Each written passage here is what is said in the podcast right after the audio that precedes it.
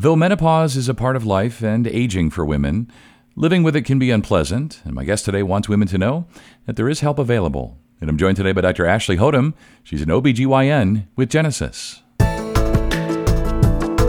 This is Sounds of Good Health with Genesis, brought to you by Genesis Healthcare System. I'm Scott Webb. Doctor, thanks so much for your time today. We're going to talk about menopause, and uh, I have a wife, I have a mom, so I'm a little familiar with menopause, but great to have your expertise as we start here. What is menopause?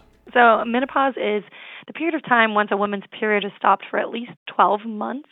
For most women, that happens around age 51 to 52, but there can be some variation as early as 45, as late as 55.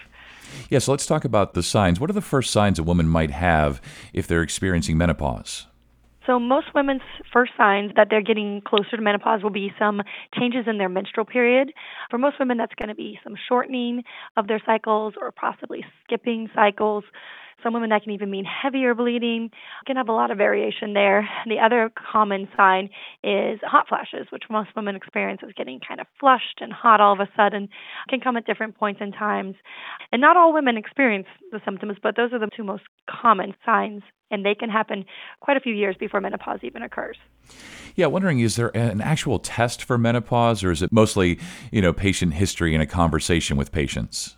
So menopause is actually diagnosed after your period stopped for 12 months. So it's kind of a retrospective, meaning kind of looking back diagnosis.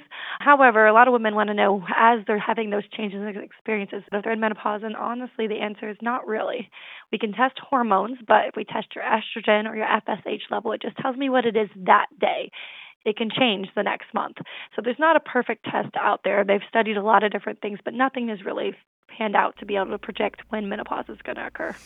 It's interesting what you're saying there about how things change, sometimes minute by minute, day by day. Again, with a wife and a mom, I can attest to that, that, you know, sometimes hot, sometimes cold, minute by minute, day by day for sure. And I've heard folks talk about perimenopause. What is that? So that's when people start to notice those symptoms I was talking about a little bit earlier. It can happen on average, it's about four years before people stop their periods, but I've seen some women notice changes even before that. It is that time when people actually usually come in to see us gynecologists. That's when they have problems with their hot flashes or their changes to their sleep, maybe, or mood symptoms. They can even have vaginal dryness. You can see changes in their cholesterol. So, lots of different things kind of happen during that perimenopausal time. It gets a lot more talk, and it's a lot of the time when we see the women in the office.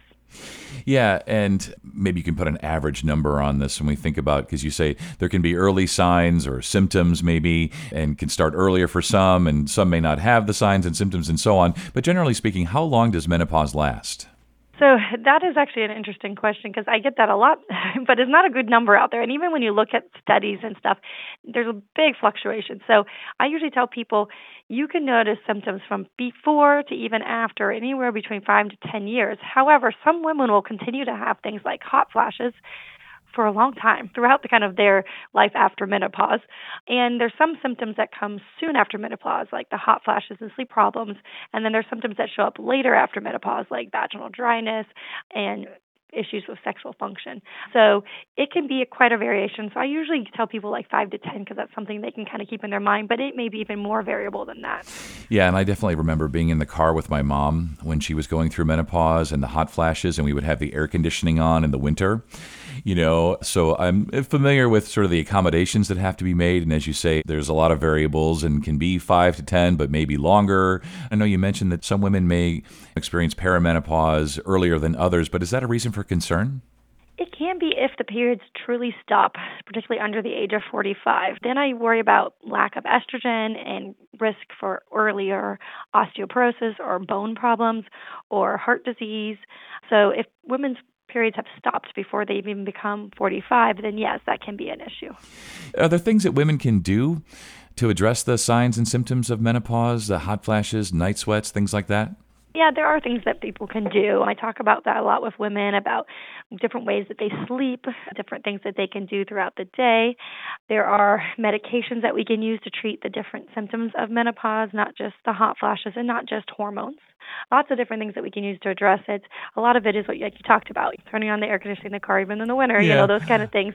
But there are things beyond that, medications that you can talk to your doctor about possibly starting. Yeah, good to know that there are some options besides just freezing in the car. But if that's what you have to do, that's what you have to do, right? Yep. All right, so let's talk about hormone replacement therapy. What is that and do you recommend it? So, hormone replacement therapy is when we give combinations of either estrogen, progesterone, or estrogen alone if someone has had a hysterectomy to help with the symptoms of menopause. I am not opposed to hormone replacement in any way for the right patient. So that's something that really has to be talked about with your doctor.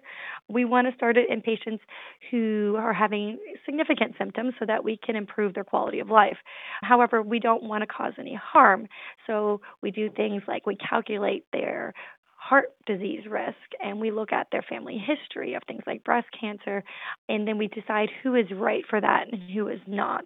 So that's something that I think is a good option for women because no one wants to suffer and it can kind of balance things out if you're the right person. Yeah, and you use the word suffer there and just anecdotally, you know, you don't hear a lot of good things about menopause. Women who've been through menopause rarely tell you how easy it was, how pleasurable it was.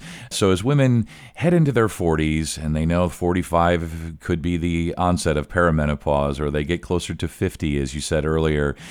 You know, as we wrap up here, what would be your thoughts about menopause, about recognizing it, uh, diagnosing it, and then ultimately sort of dealing with it, managing it, living with it until the end of menopause? Usually what I tell people is that menopause is a natural part of aging. It is. However, it comes with some very unpleasant side effects. So, you know, if someone is having enough side effects that it's affecting their life, they can't sleep, they're having problems with their jobs and emotional problems, then they need to come talk to their doctor because, like I said, there are options to treat them hormones, other medications, and things that we can use to help them out. Because I feel like a lot of women are just like, oh, this is just normal, and they just suffer.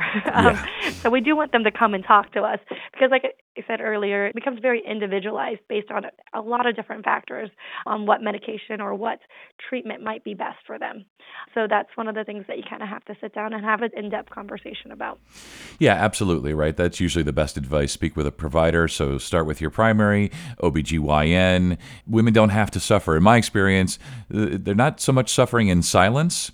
There's a lot of sharing of the suffering, but from what I've heard, how unpleasant it is, I completely understand, right? And men need to be be sort of understanding and accommodating, but there's, as you say, a lot of variables and a lot of things that can be done to help with the suffering. So thanks so much for your time today, Doctor. You stay well. You too. Thank you. And for more information, visit genesishcs.org. And thanks for listening to Sounds of Good Health with Genesis, brought to you by Genesis Healthcare System. If you found this podcast to be helpful, please be sure to tell a friend and subscribe, rate, and review this podcast, and check out the entire podcast library for additional topics of interest. I'm Scott Webb. Stay well.